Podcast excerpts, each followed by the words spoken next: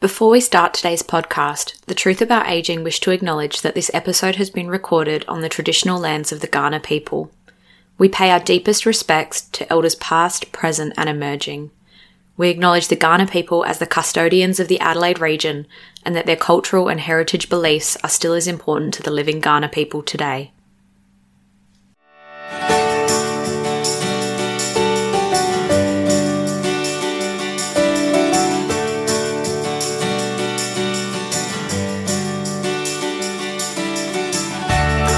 Everyone, and welcome to the Truth About Aging podcast. I'm your host, Kate Helmore. Each week, we'll be unpacking your questions about the aged care sector, discussing how to age well, grow old, and make informed decisions. Let's get started. Hello, friends, and welcome back to episode 24 of the Truth About Aging podcast. Goodness me, it is December already. And for those that know me, I do adore Christmas. It is absolutely the most wonderful time of the year. And it just brings me so much joy to celebrate with people I love and really get into the Christmas spirit. So with that in mind, I thought I'd do a quick tip episode of five activities you can do with some of the older people in your life. So, I guess this is coming off the back of all the things we've learnt in the last few episodes around positive aging and positive psychology. It can be with your own parents, grandparents, your neighbor. It might be a family friend that you're close with that you know doesn't have too many family members of their own. I think even more than just your own family, it's such a beautiful time to be able to think of those in our lives that might not have too many people around them at the moment. And whilst these five activities are things specifically suited for seniors, that doesn't mean that they can't be things that you do with other people as well. So at the start of this episode, I'd love you to just pause and have a quick think on someone in your world, someone in your life that you think would really benefit from a bit of extra care and a bit of extra love at this what can be really special time of year, but can also be quite an isolating time of year for those that don't have close friends or family. So get that person in your mind, and then we're going to jump into the five activities to do with that person. Now, I should say at the start, not all five of these are going to be fun for everyone. I can already going through these in my head think of ones that my grandma might like, that my mum would hate. There's certain things that suit certain people. But number one is Christmas carols. Again, could be divisive from the start. Personally, I adore Christmas carols and I love being able to go out for a Christmas concert or carols in the park or even just playing Christmas music at home. So the first activity on the list is to take someone out for carols.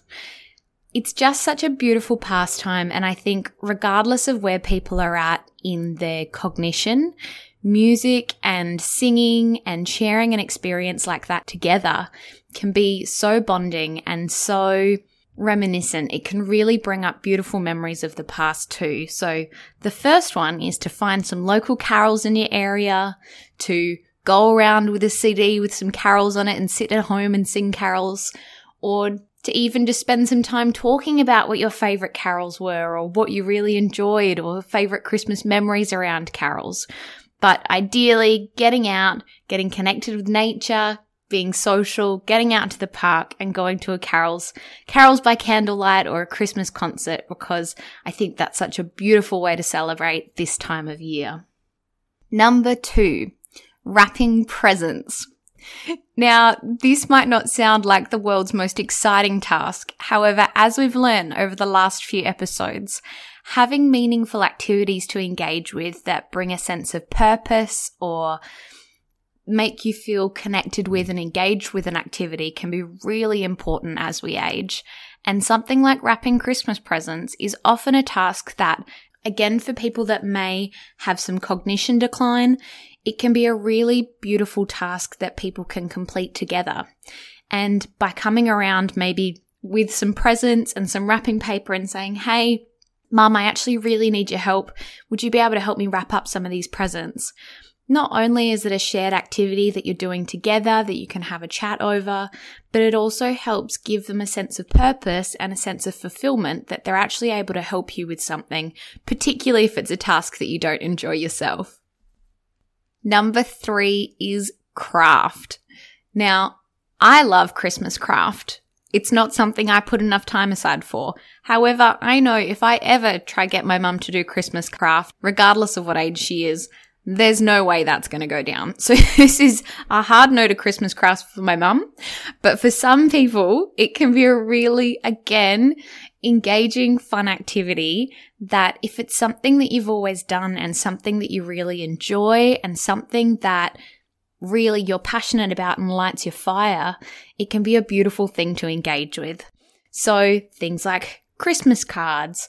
You can make wrapping paper. You can make decorations for the Christmas tree. It might even be getting the grandkids involved or getting other younger members of the family or your own kids to help out with that as well.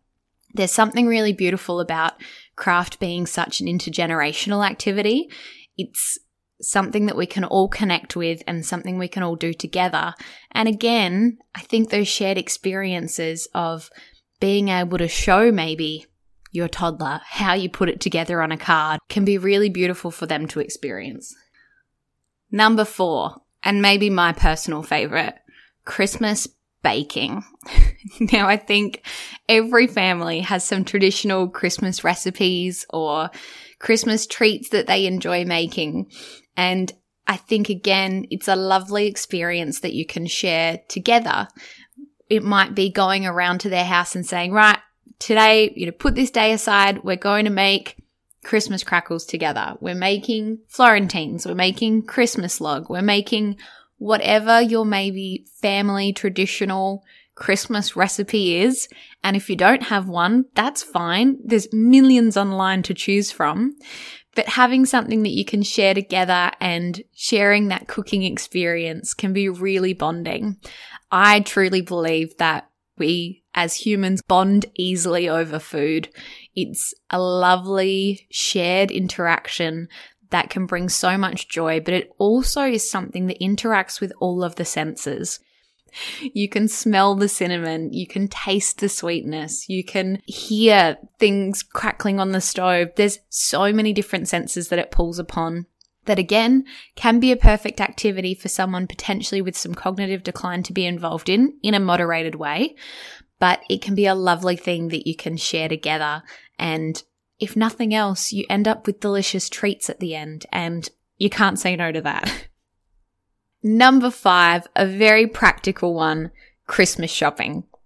So Christmas shopping is something that we all probably have a list of things that we need to do. I think for a lot of older people, it can start to feel quite overwhelming. The idea of going to the shops when people are around. A lot of them will try to do it earlier in the year so that it's not as busy when it comes to the time for them doing it. But even just checking in with your loved one to say, how have you gone with your Christmas shopping? Do you need a hand with any of it? And whether that's something that they can write a list and you can do some of it for them it might be that you go out shopping together. It might be that you go to their house and you do some of it online together to help them work through that. But it can be something that's not only just, I guess, a favor to assist with, but an experience again that you can share together that whether it's stressful at shops or whether the items that you want weren't there, it becomes a shared experience and a memory that you can then reflect on and hopefully laugh about in years to come as well. Because I know Christmas shopping itself isn't always the most joyous time, but if nothing else, it can be something really lovely to help someone out with, particularly if they're getting overwhelmed by it and feeling like it's all a little bit too much. So that is today's very quick tip episode. Five different Christmas activities that you can share with someone that you love. I hope you've had someone in mind throughout the episode that you can use one of these things on. And Grandma, I expect a message from you with which one we'll be doing together. but so the ones we went through is number one, carols. Number two, wrapping presents. Number three, Christmas craft. Number four, Christmas baking. And number five, shopping. Now, I did want to also take a moment at the end of this episode just to thank all the beautiful listeners that have come and joined our community. I am constantly grateful for some of the beautiful feedback and messages I receive from you all. The biggest thing that you can do to support the podcast is to share it with a friend, with a colleague, with a family member the more people we have listening, the easier it is for me to keep promoting and keep pushing to other platforms. I have some exciting things planned for the new year, so I really hope that you all enjoy the episodes that have been so far, but I think there's some exciting things to come. I will give you a heads up now. I am planning on taking a bit of a break over Christmas, so I'll release episodes up until the end of the year and then have a bit of time off after that, and then we'll get started back into 2022 in February. If you don't already, you can find us on Instagram at The Truth About Aging or on Facebook at The Truth About Aging Podcast. I hope today's episode was light and sugary and sweet like it was intended to be, but that it also gives you an idea of some things that you can share with someone that you care about. And if you are someone that considers themselves a senior, maybe it's something that you share with a friend. Maybe there's someone else in your world that you can think of that it might be nice to do one of these activities with. I think, as I said at the top, Christmas can be such a beautiful time, but it can also be a time of great loneliness and isolation for some people. And if we all just reach out to one person at this time, I think it just not only does it selfishly fill your own cup, but it really makes a difference to other people as well. So I hope that this is something you can do. I hope I've inspired you to reach out to somebody. And I really look forward to speaking to you all again next week. I hope you have a beautiful, beautiful week. Bye.